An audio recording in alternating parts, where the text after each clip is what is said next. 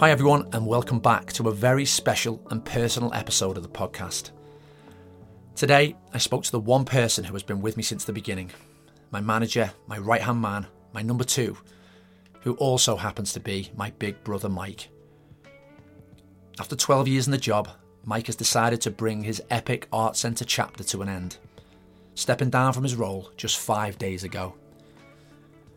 During his time, Mike has seen every single one of the students we have taught walk through the door.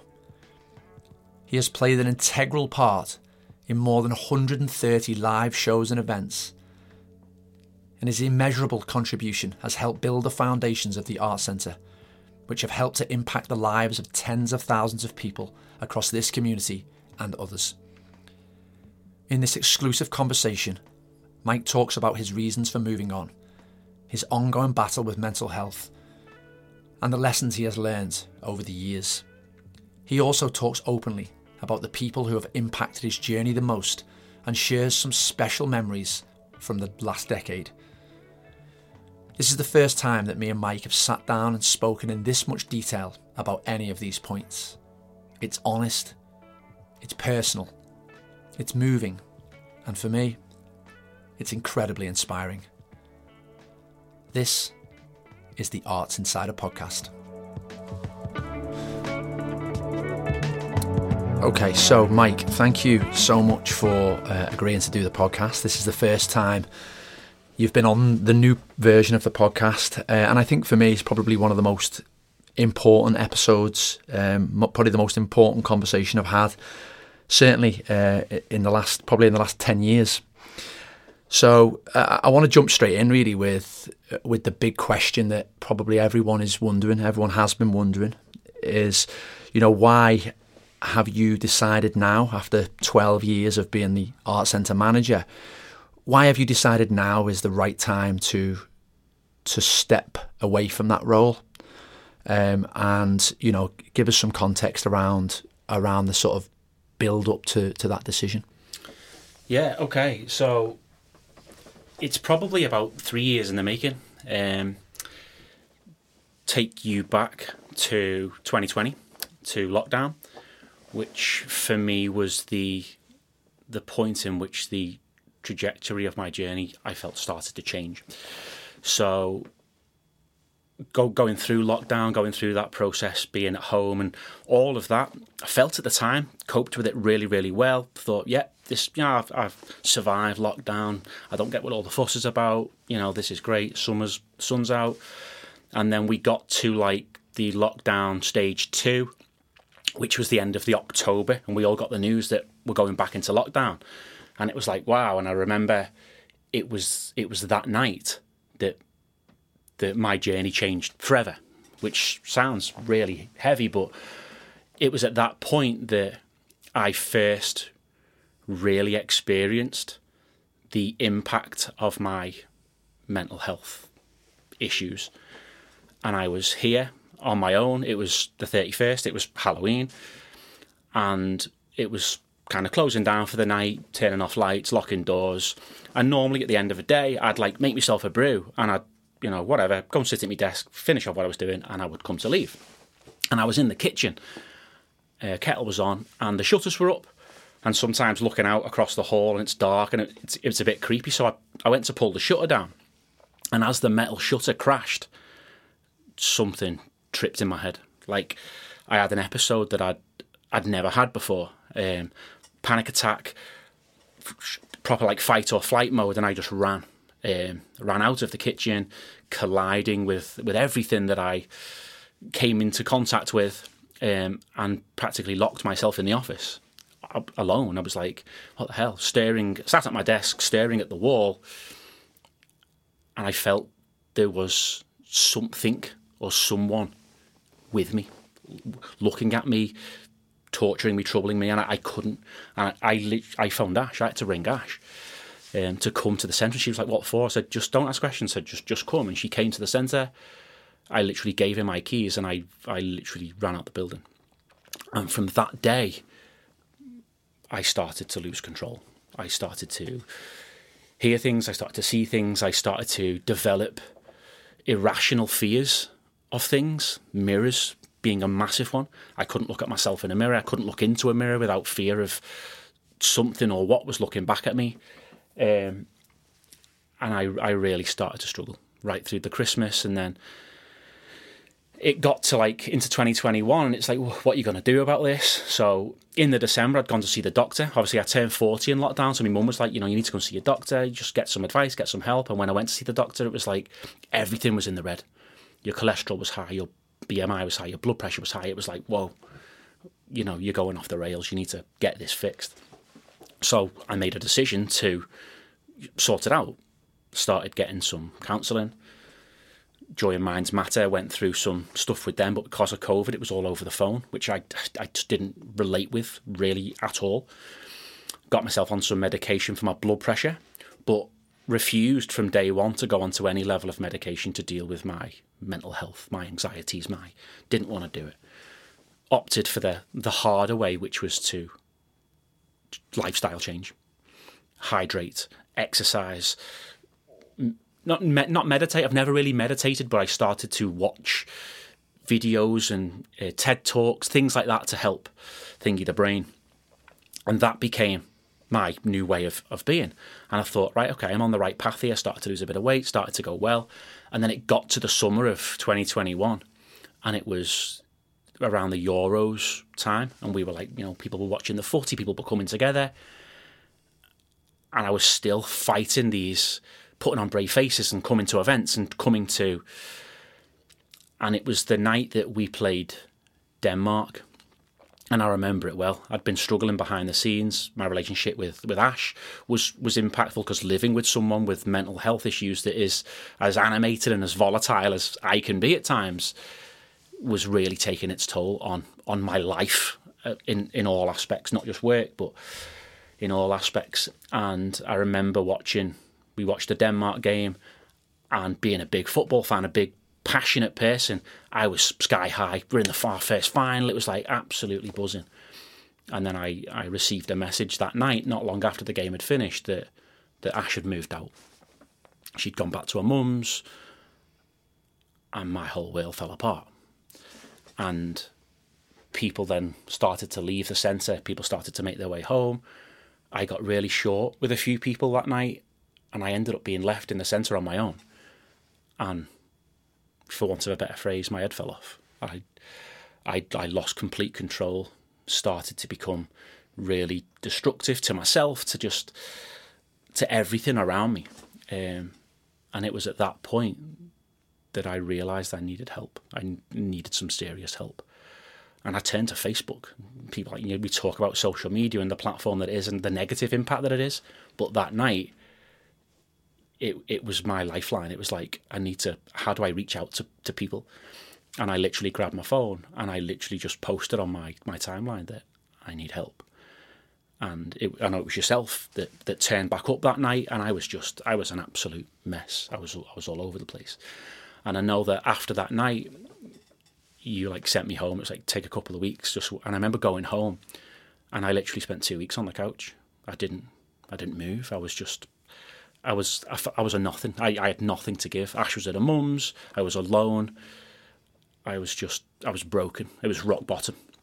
I thought, how do I? Where do I go from here? How how do I rebuild this? Started to try other things. Try this. Try that. Nothing seemed to work. It was just you just start putting on a brave face and soldiering and soldiering on. Um, and then we got into into 2022, and you, you're still trying to implement these changes in your life, but nothing seems to be working. I can't sleep. You know, just fluctuations in mood. Some days you wake up and you just can't be bothered. Other days you can. Other days it's like I can change the world. Other days it's like no one cares. It, it, it's just you just don't know what the next hand is that you're going to get dealt. Um, and then going through counselling and f- through various you know counsellors. I, I had two or three over the period of time. Some really didn't work, and I left programs because I didn't resonate with them. And I feel the chemistry between two people has to really work. I eventually found one that I that I did resonate with, and that really started to put me back on track. But it it was always going to get worse before it got better because it starts to open doors in your mind that you've never opened before, either because you've been afraid to or you didn't know what it was. It was like someone just takes your life and throws it up in the air and goes, pick that up. And you're like, oh, God, where'd you start? You can't. You don't know where to start. And it all came to a head last year. Um, and it all just got a little bit too much. And, you know, I just I, I just didn't know what to do.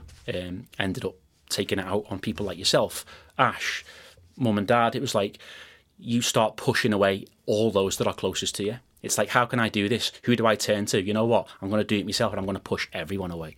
You go into self destruct mode and you start to have the worst thoughts imaginable that there's just there's no point. I, I can't go on anymore. I can't I can't do this. I can't live this life.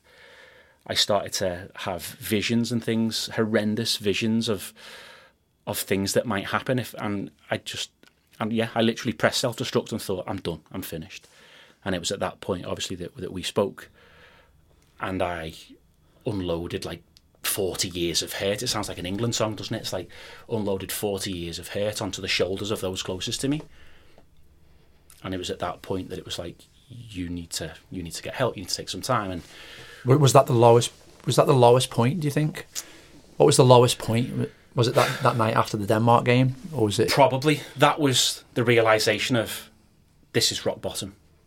This is me lying on a couch at home. My partner's left me. I've pushed everyone away. I have literally got nothing left. I have I have nothing. I have, I have no strength. I have no energy. I I wasn't eating. I wasn't sleeping. I I just I didn't move. I was just like this is this is it. I remember that. I remember it really vividly. That coming back in and seeing that post on Facebook and actually coming back into the building and seeing seeing you on the stage, and there was like broken glass in, all over the floor, and, and I I remember thinking that there was you know there was yeah, you know, I felt a little bit like responsible for it. You know, it was like how you know, there was this huge demand. What you've not spoke about yet is is the as well as you going through all of that personal struggle, personal sort of turmoil, relationship issues with your relationship, self esteem, confidence, fear, poor, poor sleep, poor diet, poor health, etc.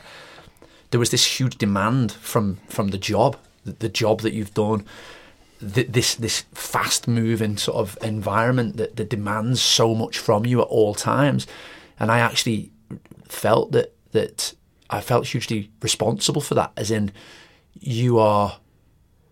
Yeah, you look like you like you've said and you've illustrated that you you just look like you were you were broken. You were completely broken, and it was hard to. It was hard for me not to say, well, surely this is an element of of the work and the demand that he's that he's under. Just give us a little bit of a context in terms of you, you know. So you talked about your own struggle, but just add all of the work into that. Just how how how does that all of how did you manage to do the work as well as deal with all of that stuff that you were going through? It simply comes down to me: uh, stubbornness, hard work, integrity. Don't want to let people down you know, my my entire life I've always been a doer, passionate, get, getting the job done. You know, worked since I was 16 years old, left straight school, didn't do college, went straight into the workplace, and I, I just worked and worked and worked and worked and worked, and always having this feeling of um, inadequacy or, you know, inferiority syndrome or imposter syndrome and all this, like never feeling good enough, like I was worth it. I felt every single day I had to do everything in my power to prove I was good enough. And if that meant working 12 hour days, doing night shifts, just whatever it was, burning the candle at both ends, as my mum used to describe it, then that's what I would do. And th- there was no balance. There was zero balance. I didn't know how to balance at that point. My head was that, you know, and you you literally you, you do you work you work yourself to the bone trying to to please the people around you, especially those closest to you, the likes of yourself, the likes of Ash. You want those two people in your life to be the one that, you know, puts you on that pedestal and is like proud of you and it's all that. And it's like some days you know you can't, but you do it anyway.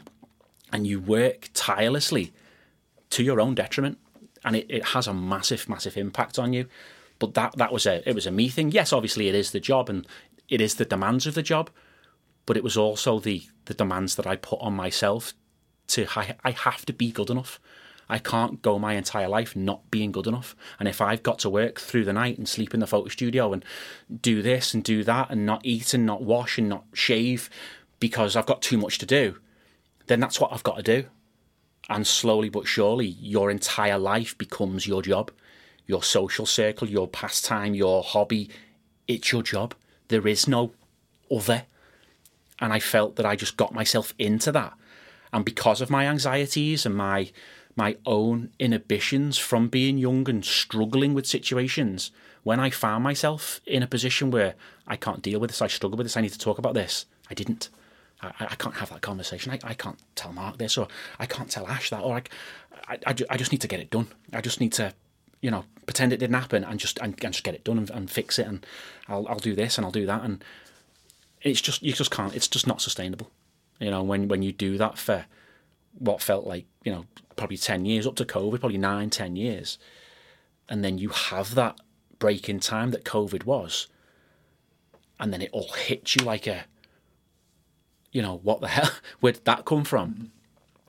And you're like, what? What have I been doing? What? What is this journey I've been on? But you know that you're you've actually orchestrated it yourself through who you are.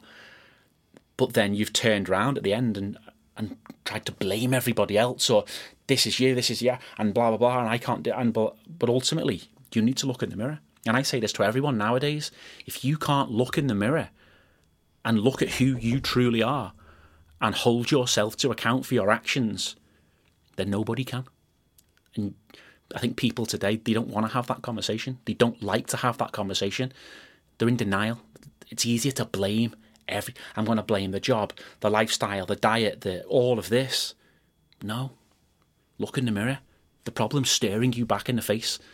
You fix you, and you fix all of that around you. And I didn't. I didn't see that until I went through therapy and got the right help and spoke to the right people in that three months off last year. That then started to find me the pieces of the jigsaw that I'd been missing for so long. Can we, so back go go back to that. I remember. So we, we were sat in the boardroom, and you we you know you and I and my mum and dad joined us f- for this for that conversation, and and for those that that have never worked with with family, people say don't work with family because. Mm-hmm. Um, you know, you, you get from family this this kind of undying loyalty, uh, and you get this work ethic that your family our family particularly, you know, we, we have a very similar work ethic and, you know, values and morals always align because we're, we're part of the same family. But it was becoming. I remember sitting in the boardroom and, and you, yeah, you told me all of this, all of this, these feelings that you had, and again, I, I, I couldn't help but think that the job had become really unhealthy for you because of what you've just said, and I remember saying to you that you need to take time off. And I, when I say off, I mean off, off. And you, you said that you were very, you were very afraid of the fact that you, I think is probably the right word, that you, you know, the job is all you had. Um, and if you didn't have the job, you, you, you had nothing. And I, I was in this really, really difficult position of like, he needs time out.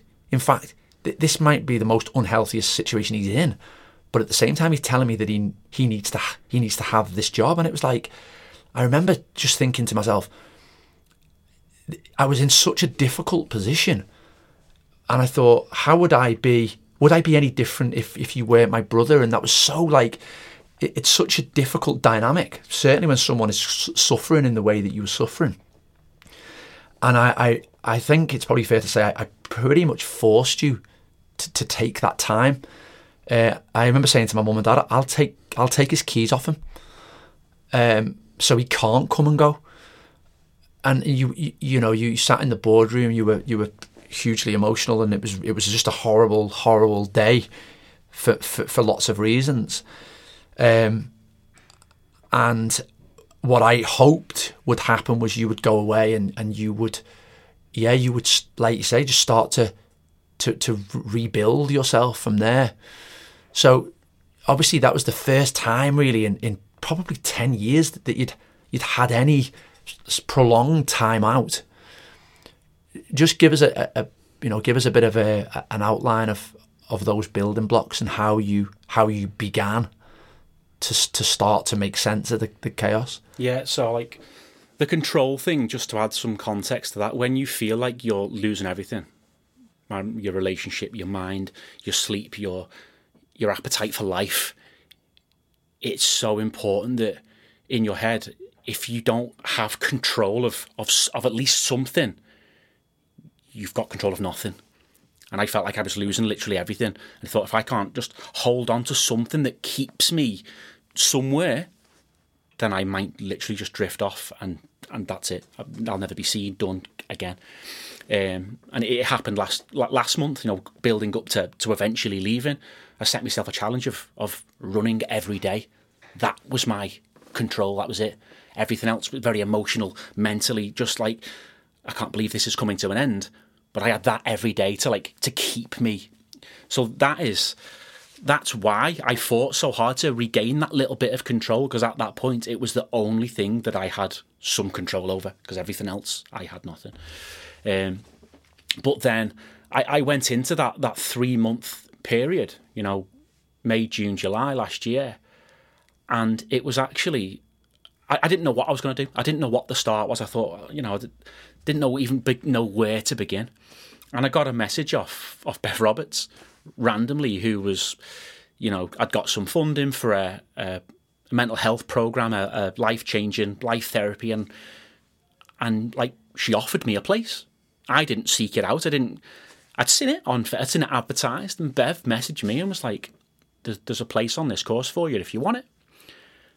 And at the point, I had, I had nothing to lose. I'd, I'd, lost everything. I was like, I've I've got nothing to lose, so why not? So I went, um, turned up, didn't know what to expect, um, put me in touch with the the therapist at the time, Nina Kundi, who was absolutely fabulous, and that became ninety minutes in my week every Friday for three months, and it it started to really change my life around. Talking to like minded people, speaking to someone Nina especially so positive, so like you've got to look at life this way, reframe things, under all of this, and it was like right, okay, I need to start just saying yes to to new opportunities. The counsellor that I'd, that I'd been with had said that she'd added me on Facebook, and it was like I'll tag you in anything that I feel that could help. So then I got tagged in something which was through uh, West Lancs Counselling, which was these like anger and negative energy groups, which were down at Skelmersdale and Moutai. So it's like, why don't you go down there? Why don't you do that? And it's like, okay, it's fine. It's funded. It's twice a week. So I'll do that as well. So I went down there, got in touch with uh, Pete Bleasdale and, and Scott Stewart and started doing that twice a week. So there was now a negative, there was a, a positive action for my negative energy to get it out, go and punch crap out of a bag, go and kick this, go and bang, bang, bang, bang, bang. So I've now got these two things now. I'm surrounding myself now with new people, positive people, driven people, passionate people who want what's best for me. It's like, wow, okay, this is amazing. I then got a message off uh, an old arts parent um, who was at my old running club, Downdy Harriers, who'd followed my story, had seen bits and bobs, and was like, "Why don't you come back? Just, just come back, refind your love for running, come and join the the Skelmersdale running community again." Yeah, why not? I've got nothing to lose. I just started saying yes to stuff. So I went back to that. And for those that follow my journey, my running journey over the past 12 months has gone back to what it used to be. I'm now an avid runner again, competing and, you know, getting myself back to kind of where I want to be. And I'm starting to feel in aspects of my life that, you know what, I am good enough. But it is literally saying yes to new opportunities don't. I even went to church. You know, I it was it was a point at the time where my uncle Mike was over from Australia. I welcomed a conversation with my uncle Mike just about belief and religion and church, and just just me and you know just to get someone else's aspect on on where I was at and what direction I could go in. You know, and, and as you know too well, and for those that know my uncle Mike, he's probably one of the most influential speakers, just positive people to just kind of be around. So it was like, right, okay, So I tried church. It had never been something for me, um, and you know, and it wasn't something I ended up taking up in the long run. But I opened my mind to the the concept of what what if this works. So I so I did that for for a, a couple of weeks. But it was just if you look for positive things, positive things happen. And for far too long, my life had just been one big negative, and every thought was, "What's the point? It's negative. It's never going to work for me. I'm not good enough. No one cares. So why?" Whereas as soon as you change that mindset and start saying yes and yes and try this and try that, actually the world isn't as as bad as you make it out to be. And when I go back to my previous comment about looking in the mirror and looking at you, you realise that you are the catalyst for all of your problems. And you fix you. You switch internally and going back to the work and the pressures of the job. I was never my priority. Never. You asked me once, put your priorities in a list, and it was like, you know, my job, my, car, my bills. I wasn't even on the list. And in that period of time, I realised that your number one priority and everyone's number one should be themselves. And until it is, you're, you're doing it wrong. And I, I, remember having a conversation with, with Ben Rigby after after James was born, and I asked Ben the same question because I went out for a drink with Ben, and who who was the priority? He went, well, it's James. And I was like, it's not. I said it might feel like it's James, but it's you, because if you're not one hundred percent the father that he needs when he needs you, you're not going to be there. So although it seems like the right answer to say, my son is my priority, he's second on the list because you have got to be number one. Um, and that I realised that more than anything during that period, and then following that, you know, formula, you start to rebuild. I, I think I, in my head, what I hoped would happen was was new habit formation. You you were in such a habit, and, and as you've as you've said, the habits were a way of you keeping control but so it, you know, it's like something is better than nothing. And there's a, there's a great sort of saying around, you know, un, until the the pain of change. It's like this whole thing around, you know, you can you can kind of sit with something that's painful because the the change of uh, the pain of change is is greater. When when that flips on its head, it's like all all you've got left is to be able to change because actually staying where you are now is actually more painful than ever. And I hope that when you, you, you actually had that time, that's why I was keen for you to, to, to really distance yourself was, yeah, to start building new pathways, building new friendships, getting new voices that would potentially help to, yeah, to, to change your mindset. So, so you, you, I remember you coming back from that and you started to sound very differently. Um, you started to to look and f- you know everything just seemed so much more positive. I remember saying to you at that time that when you came back, there was no way of um, you know it's like when you're coming back, the job has not changed. The job is still as demanding, as high pressured as it has ever been. The demands on you and the, the sacrifices that you will be asked to make, not not from me, but the, what the job demands was you know, and, and I thought the only thing that will have changed now is is is you. So you came back into the job. Um, you came back in and, and you know sort of hit the ground running. Um, and then obviously you were in a really good place at, at that point. Give us a bit of a, a, an idea of, of kind of what happened from, from that point to to where we are now. So yeah, so as you say, literally came back in, felt like I not completely fixed, still have my troubles. You know, for those that deal with mental health, I feel that all of us suffer with mental health at, at some point. We all, you know, it's just those. there are sufferers and there are fighters. Those that let it consume them, and those that accept it and go, "I'm going, I'm going to deal with this." So I came back into it. I'd supply. I'd spent three months supplying myself with the tools to to now cope with it. But you're you never know how you're going to cope with it when you then put yourself back into the fire so to speak. So I've been off for three months. I was doing I had all these new habits, new this. That was, that's great. But now you've got to reintegrate that working life back into this. Is that going to work? And it's one of them. You, you don't know until you actually try it. And, you know, for a good six months, it was it was fine up to Christmas and through. I thought, yeah, I just so much more positive. My impact on people was becoming more positive. I felt like I was really starting to get somewhere with my health, my weight, my activity, just just lifestyle in general. And then I'm not, I'm not quite sure what what the turning point was exactly, but it was around like end of like post awards night, Feb, maybe coming into like March time. I just started to like I, I, don't know, started to just get some of those thoughts again, some of those visions again. Started weird little mood started to creep in, and it was like, where's this coming from? And once it starts, it's it can be really really hard to shake off, especially then when you get back into show season and show prep, and you feel you're like it's those red flags of like I've been here before. I, I know what I know what this is like. I felt like this before, and I've seen these pressures coming, and oh, it's happening again. And you start to then dig this hole for yourself that you've you've just spent the last six, nine months trying to get out of. And you realise that it never actually goes away. You just learn to cope with it. Some days you cope with it better than others. Some days it takes you by surprise and you're like, oh wow. And before you know it, you've been pulled right back in. You drop your guard for a second and it's like and yeah, I, I, I, struggled to shake it. And I, because exercise has always been one of my releases, that's my, my thing that I go out to get out of my system. I ended up picking up a, a little bit of, of an injury um, in my calf. So for, for a couple of weeks, I couldn't train. You know, January it was like I'm going to do 50 miles, Feb 60 miles, 70 miles. I was really on this. And then it got to like the end of March, early April, and I had this calf injury.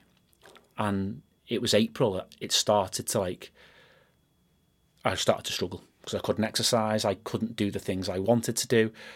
I, I couldn't go to the gym for the same reasons.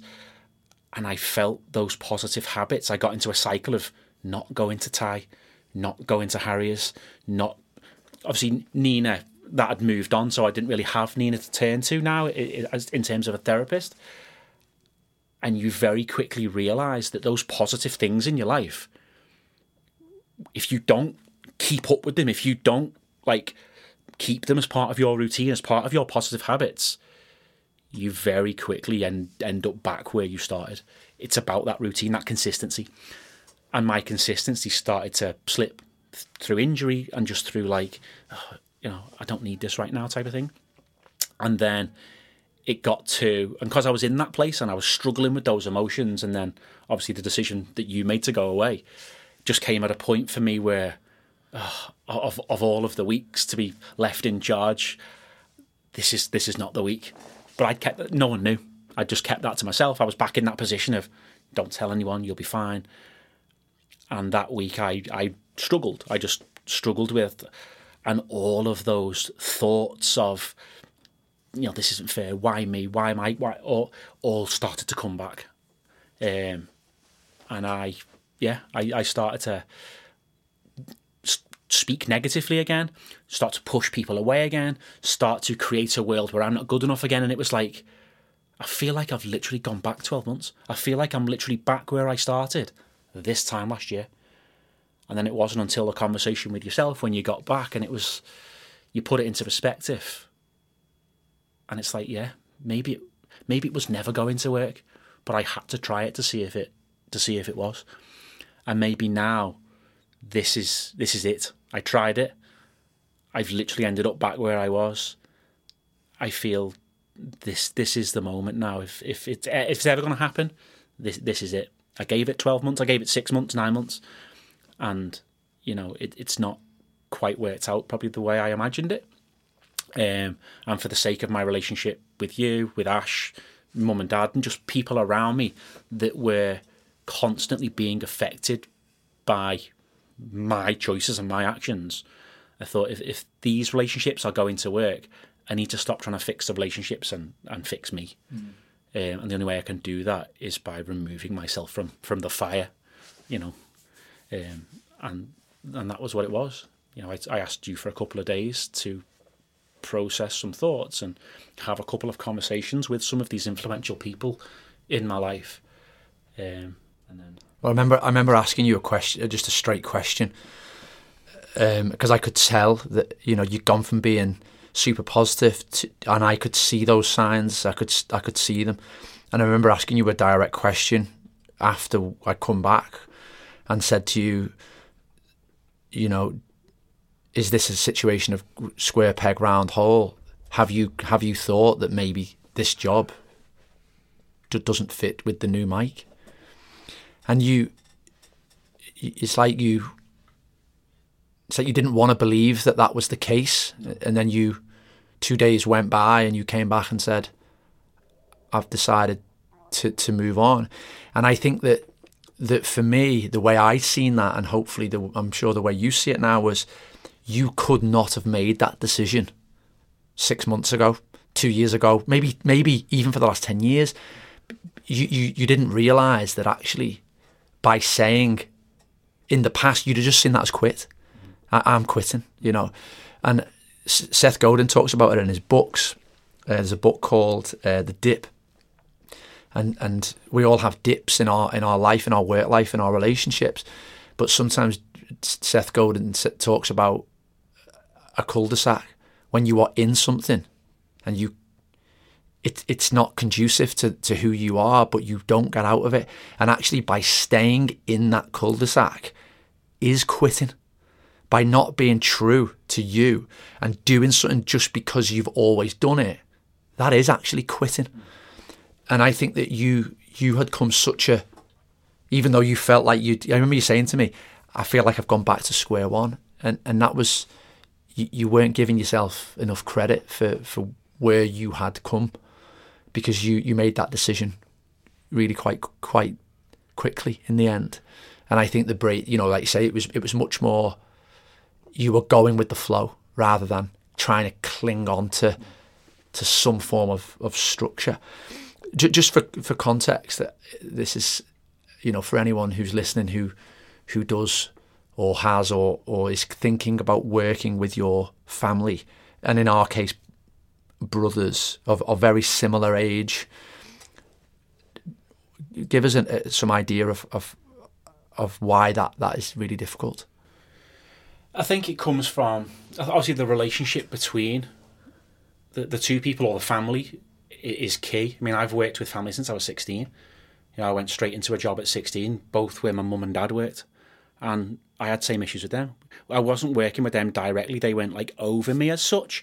But we we clashed in the workplace, and it affected my home life. We'd ignore each other for days, and you know, since I was 16, there was only a, a two, three year spell when I worked at Matalan where I've not worked with family. I've worked with family my entire life. And some people go, oh, it's great that, oh, brilliant, it's like a little family business, great. Yes and, and no at the same time. And I think the points that I, I made to yourself last year when, when we had that conversation, because of the the inferiority complex that I'd created for myself since we were kids, and you, you go back to school.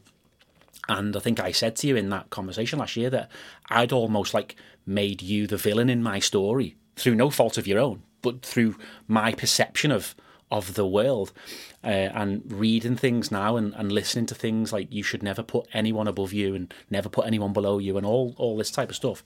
But I'd spent the majority of my life literally doing that. You know, I was like, I've always been a bit of a jack of all trades, master of none, classic. You know, C student at best, coasted through school, was never, I'm not the, wasn't the person I am now, the life and soul of the party and I used to look at you, it's like, you know, the captain of the football team, the highest scorer in this, the the cross country team, you know, the girlfriend, all this. And I, was like, I, I, was never any of that. I was never going to be this. I was never going to be that. I was mediocre at best. There were some things I excelled in, but I was kind of just an also ran. And then you, grow up and you get circles of friends and just experiences, and then you end up getting your own job and the marriage and the, the kids and the family and all of these things. And you're like, why, why why not me? Why not me? All of all of these great things in life and that I wanted and I would love to have. Why am I not good enough? And without actually realizing it, I'm making you the bad guy. So then when I then come to work for you, I've now even I've strengthened that even more because it's like, oh, I've now put him in a position of authority over me when I've already got this inferiority complex anyway. So I made a rod for my own back that I kind of knew I was going to have, but my passion for the industry and wanting to to come and work here and, and get out of the job I was in at the time, which you know, I remember you offering me the lifeline of come and work for me, and it was like at that time I was in a really bad place in my other job, so it was like, yeah, I'd have probably taken anything at that point, but at the time it seemed like a great idea. You know, Suave was on board, Mum was, on Auntie Pauline or Becky. It was it seemed like this like family business. It was like it was a no brainer. It was like you know maybe the money's not going to be great, can't, but it was like I don't care. It's like what a, this will be boss. This will be great, and it all felt amazing. But then yeah, add to the pressures of the job and just the workload that, that comes with the Artz Centre that people used to say to me, So what is your job? Like I said, This is my job.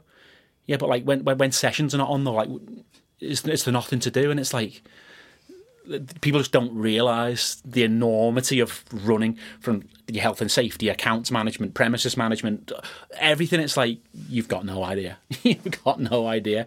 So you add that workload and that pressure and and my own pressures that I put on myself that I mentioned earlier, accompanied with the inferiority complex of I'm just not good enough and I'm never going to be good enough. And it it became a, a like a self fulfilling prophecy. Yeah, yeah.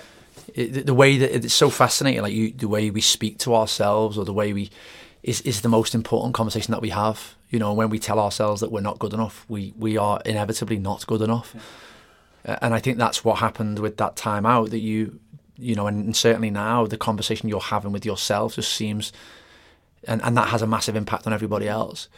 Um, yeah, I mean, I, I felt that there was times when, you know, you would, it's like you would not socially. There was we had no social relationship. Mm-hmm. We had a work relationship. We were colleagues, but we weren't. We weren't brothers who worked together. We were we were colleagues because yeah. I think brothers means that you have a deeper a deeper connection away from the office. Mm-hmm. And I I know that you feel the same. We that that had literally disappeared to the point where you were like looking at your guest list for your parties or barbecues or and thinking, do I have to invite my brother here? And, do you know what I mean? It's like because you, you we just didn't. There, there was all there always seemed like an air of angst, you know, and that, that and and for people who people who don't have never worked with family or certainly as as and you know the highs and lows that we've had in terms of the, the job people would just never realize how difficult yeah. and, and i think like although like you say we touched on earlier we are very similar in terms of our work ethics and our passions and our visions for life and stuff we're also complete opposites as well and i have struggled not just around yourself but around other people who because i'm very extrovert. My sense of humour is off the scale. My behaviour at times, I'm just, which is what most people love me for. I always felt that when I'm around people that aren't that way, particularly people like yourself, especially in positions of authority above me, I felt massively judged. Like, I feel like I can't be myself. So when you are like so socializing, sometimes it was easier when those people weren't around because no one's holding me to account. No one's no one's judging me. I can just be me. Whereas even in work, if I came out with a comment and it was in work, you're like, oh, you feel like oh, you can't say that, Mike. And it's like, all right, okay. And it's like, it's so, so hard to be in that situation when that is who you are. Mm-hmm. It's like, I want to be me. And people like, you need to be yourself. And it's like, but I can't be myself because myself just doesn't work in this environment. Mm. And, you know, when, like you say, 12 months ago, I wouldn't have had the confidence to make that decision because I didn't have anything else to hold on to other than the job at that, at that time but because I reclaimed control of who I was, the trajectory I was on, the path I was on, my choices, my decisions, it was like taking those two or three days to actually think about it. It was like, yeah, you know, and, and I spoke to a few people, and I'm always one for a good analogy. I love, love a good analogy, and there was a couple that that you know that I heard. One talked about the the space shuttle and like how the boosters on a space shuttle were designed to only get the space shuttle so far. They're not designed to go all the way. That's not their purpose. Doesn't make them bad. Doesn't make them negative. That is their job. Um, he said, and if you're the space shuttle, sometimes in life you have to understand that in order for you to continue, you've got to let you've got to let go. You've got to let things go, whether it's people or jobs or whatever it is. And it was like, right, okay and then and then the other two, which I think are absolutely brilliant, was dead dead simple. But a bird doesn't know it can fly until it decides to jump. So it's like, what's the plan, Mike? What are you going to do next? I don't know. I'm going to jump and then I'll figure it out. It was like just having that kind of. Um, and then the final one, which was like a ship in a harbour is safe, but that's not what ships are built for. You know, and things like that, I kept hearing them. And it was like, the more I looked, the more of them I heard. And it, it was like subliminally, all the things I was watching and reading were telling me to go. Mm-hmm. It was weird. It's really, really strange. Going back to the positive things last year, you start looking for positive things and positive stuff happens.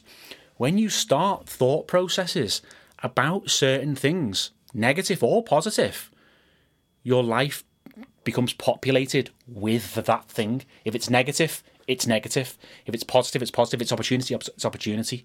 Life has a very weird subliminal way of showing you the way if you open your mind to the possibility of it. Which was it blew my mind. It was like it's it's weird. It's hard to get your head around until it happens to you, but it but it happens. So, what, why did you? We talked about this, but why was there no big, big end of you know the, the, the big Mike leaving party? Why, why did you not want to go down that line? Because I'm like, for for those that do know me, some those that know me a bit deeper, like I'm all about integrity and honesty, being true to yourself, all things like that. And I find sometimes with big, big events, sometimes you get a lot of the people pleasers. They turn up because they feel like have to go, and I don't want that. I, I know who my friends are. I know who those close closest to me are, and I'll I'll do it my way. Um, but the the other reason ultimately was it was it was the end of a chapter. It wasn't the end of the story, you know. And this place is always going to be part of who I am. It's it's it's created who I am, the person I am today, the performer, the the exhibitionist at times, is because of the arts. You know, I didn't get into this as a kid. I, was like 25 but before I went on stage, but I feel the last 15, 20 years of my life has made me literally who I am. So I'm certainly not going to be letting go of the arts anytime soon because it's where my lifeblood is being on stage, singing, performing, making people smile, making people happy. That is that is me. That is what I do. Um, and the fact that you're still here, it's not like oh, well, I can't. I'd be cut, cutting ties completely. So it, it wasn't the end of the story. It wasn't this like this fond farewell of we hope everything goes well and we'll never see you again. Because once I get my life back on track and work out what my career is going to be and, and I get all those pieces back together, there will still be a missing piece in that jigsaw, which will be the arts. That is always going to be a part of my puzzle. At the moment, I've just taken that piece out and popped it on the side, and I'm trying to fit a few more pieces in. But at some point, it'll be like, right, it's time to pop that piece back in and add it back in. And when I do that, there's a pretty strong chance it's going to be here where that is, whether it's on stage performing as an adult, whether it's comparing it a solo event, whether it's coming back in to help nurture the next breed of students or peer mentors, whatever that might be.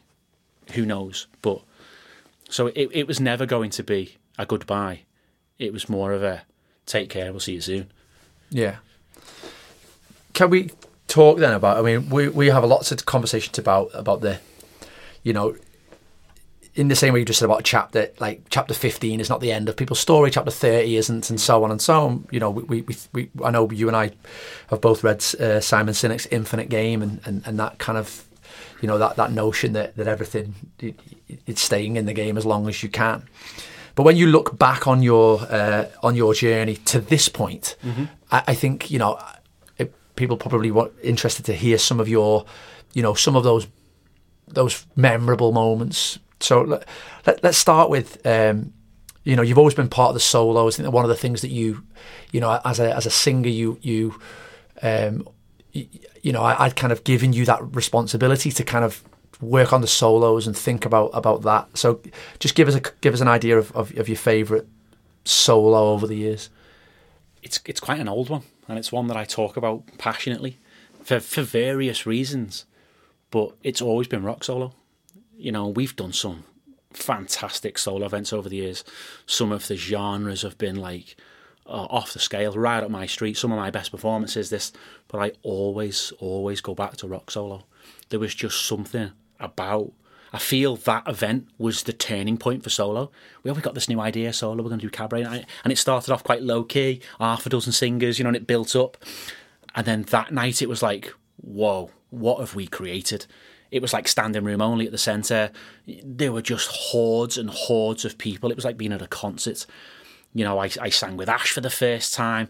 I performed Bed of Roses, which is one of my my songs, and it was the the feel you can't explain the the feeling that that solo gave me and the the comments afterwards of like I can't believe what what we've just experienced for a fiver. It was like it was insane. It was it was off the scale, and and I don't think we've ever quite you know got to that point again simply because it was like I don't know what it was whether we just turned down how many people can turn up and like we're going to limit seats now and who but that night for some reason it just went through the roof um so it's it's always held a, a real place in my heart. Rock solo. Uh, what about shows? I, I, I get I obviously as a the director of many shows. I think we're on a hundred and you know you've been like me here from day one. Or probably I think we're on at last count. I think Joe said it was 130 or something. The, the latest show. You know, you you've been pretty much integral to to nearly all of them. What, what give us a couple of standout shows that you that, that from working in, yeah. in, your capacity, what, what stood out? Because it'll be different to mine because I, I, I have a different relationship with with the show than, than you do. But what what are, give us a couple that have really stood out for you? Yeah, there'd be standouts for me for, for for different reasons. You know, when I when I look back to my early days as a director, when I I first came on board and started to fine tune my my own art of and like the singing shows were like my first passion. That they were my like, I, I delivered the classes my way. The shows were done my way, and you listen to people now speak so fondly of those singing shows, and you're like, that was me. I created that. So I'll, there'll always be a, you know, a, a real, you know, relationship with those. It'd be hard to kind of pick one. I think the one that we did that was, um, I think it was um, not Heaven and Hell Angels, and I can't think what Sleepless Nights, I think it was, which was the devil and the angel I picture on stage. Um, that was one that always stuck with me because I remember people coming to watch it, and I think it was Joe's uh, performance of transformation in that particular piece that you know that people often talk about.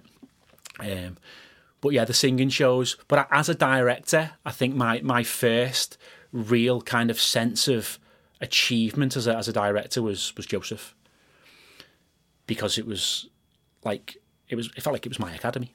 They were like my students up Holland. This is my thing. You go and run with that. Get this off the ground. And Joseph, I have had a really close relationship with since we were kids. Loved Joseph. Knew all the words. It was where I made my stage debut as the Pharaoh. You know, the bond with Joseph was always going to be a special one. So to for that to be my first show as a as an MT director was important to me. It was like a cast that I'd modelled, a cast that I'd recruited, a cast that I'd worked with. I had my own team of peer mentors. That will probably always go down as a really special place in in my story in terms of you know what it stood for and my attachment to it. Um, as a performer, there's there's two that stand out probably for obvious reasons. One is the Lost Christmas, and obviously Addams Family, because you look at me as a character and I resonate towards certain certain roles. The role of Kato was just like it was just me that because I had all this inner negativity, which people didn't realize back then. Mm. I found it really easy to channel evil because that's what I was fighting. That's what I dealt with. All this negative energy. It was like, how can I get this out? I'm going to do it on stage. I'm going to play this evil character who is like, and I used to get a real kick out of it. it used to feel great. It was like brilliant, scaring kids and jumping out from behind things and just shouting at people. And is it, it's, you mentioned that it's the first time I've thought about that. Like for for for those that don't know, Kato is the is the I think the line goes, he's the inner demon that, that drives the mind of Odin, yeah. and you you played that that inner demon exactly, which was yeah.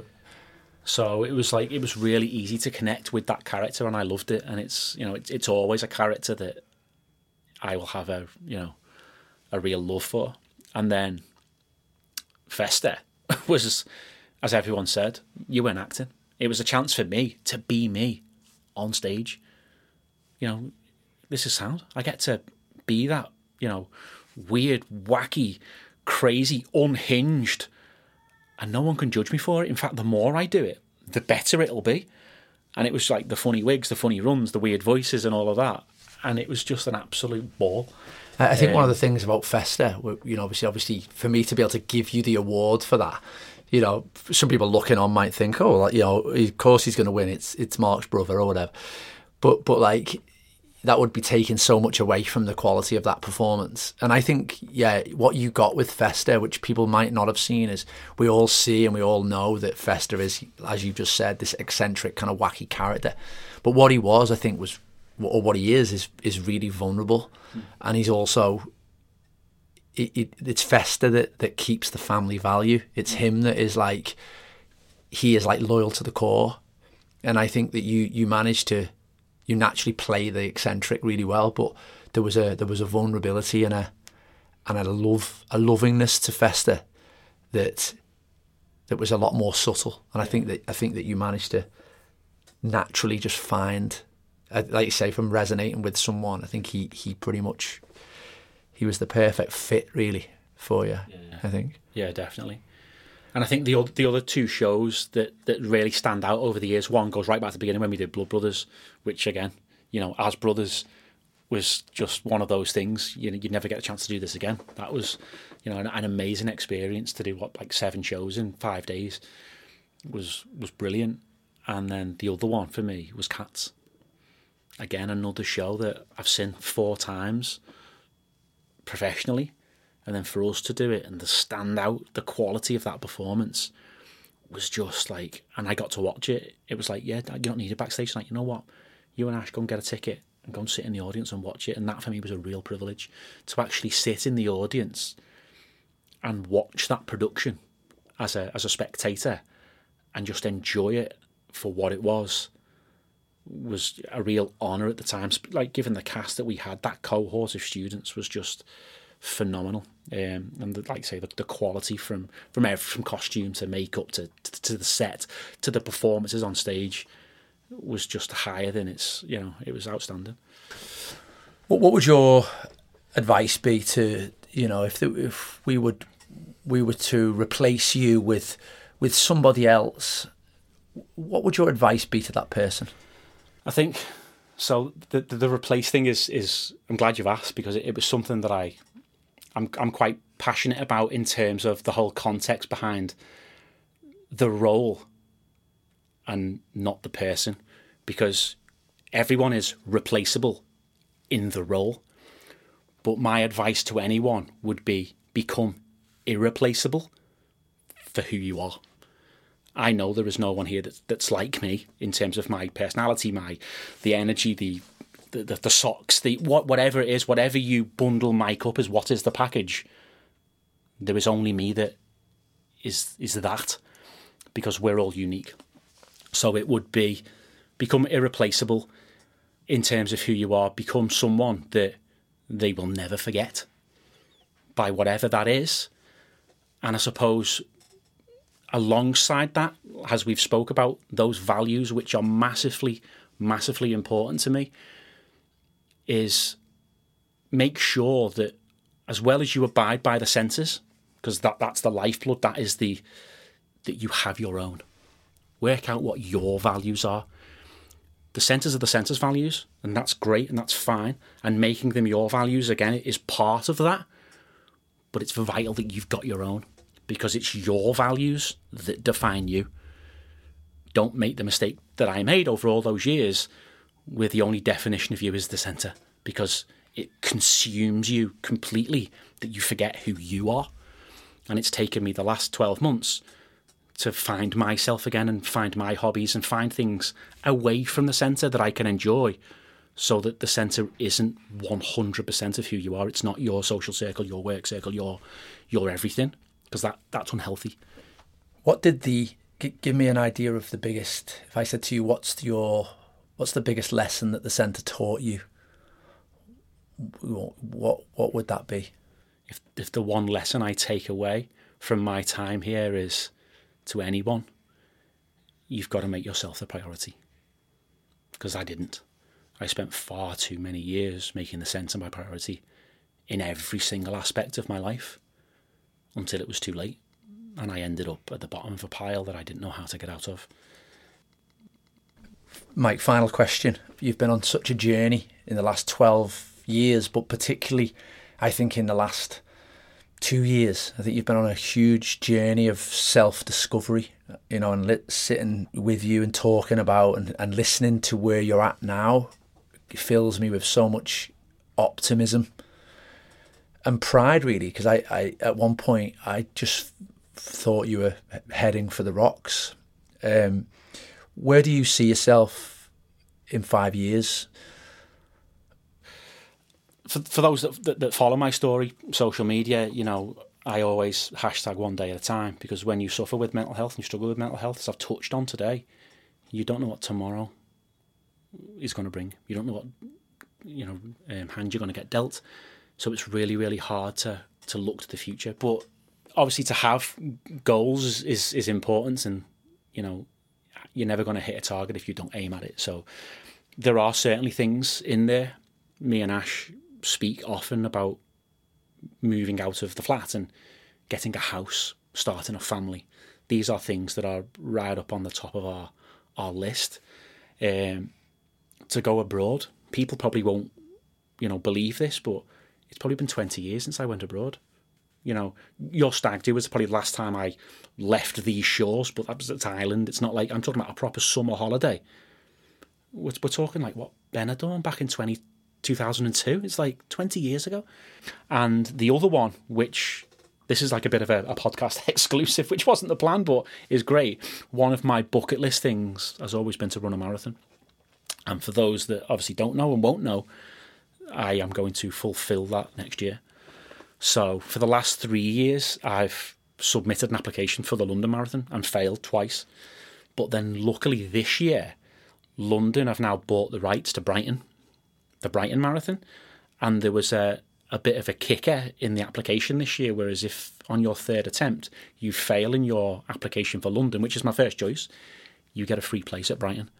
So either way, next April, I will be running my first marathon, which is a massive tick on my bucket list. Which was, you know, when I got back into my running journey, that has always been my goal to, to do that. And next year I will fulfill that. Fingers crossed it's London because that's the, the dream for me. But if not, it will be Brighton, and I will continue to apply for London until it happens. But they are they are some of the things in my future that I am like, yeah, the career thing, I, I don't know. I'll, I'll be honest. People say, so what, what, what, what job? What you, I haven't got a clue.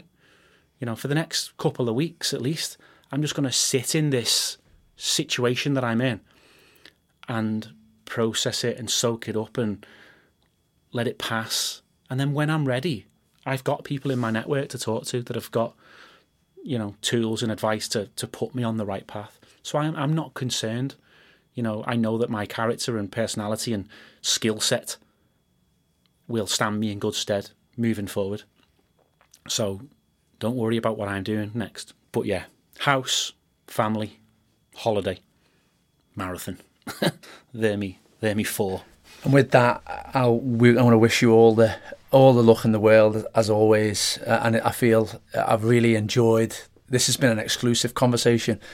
You know, we've we've not really had this we, we've we've spoke briefly about certain things, but we've not spoken this much detail um, about about it. So for everyone, I hope who's listening, you know, it is a bit of an exclusive that we've just had. So, Mike, thanks for your honesty. Thanks for your.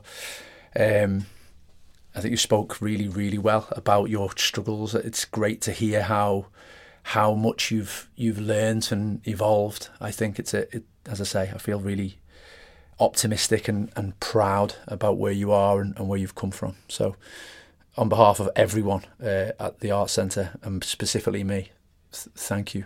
No, you're welcome. It's been a privilege.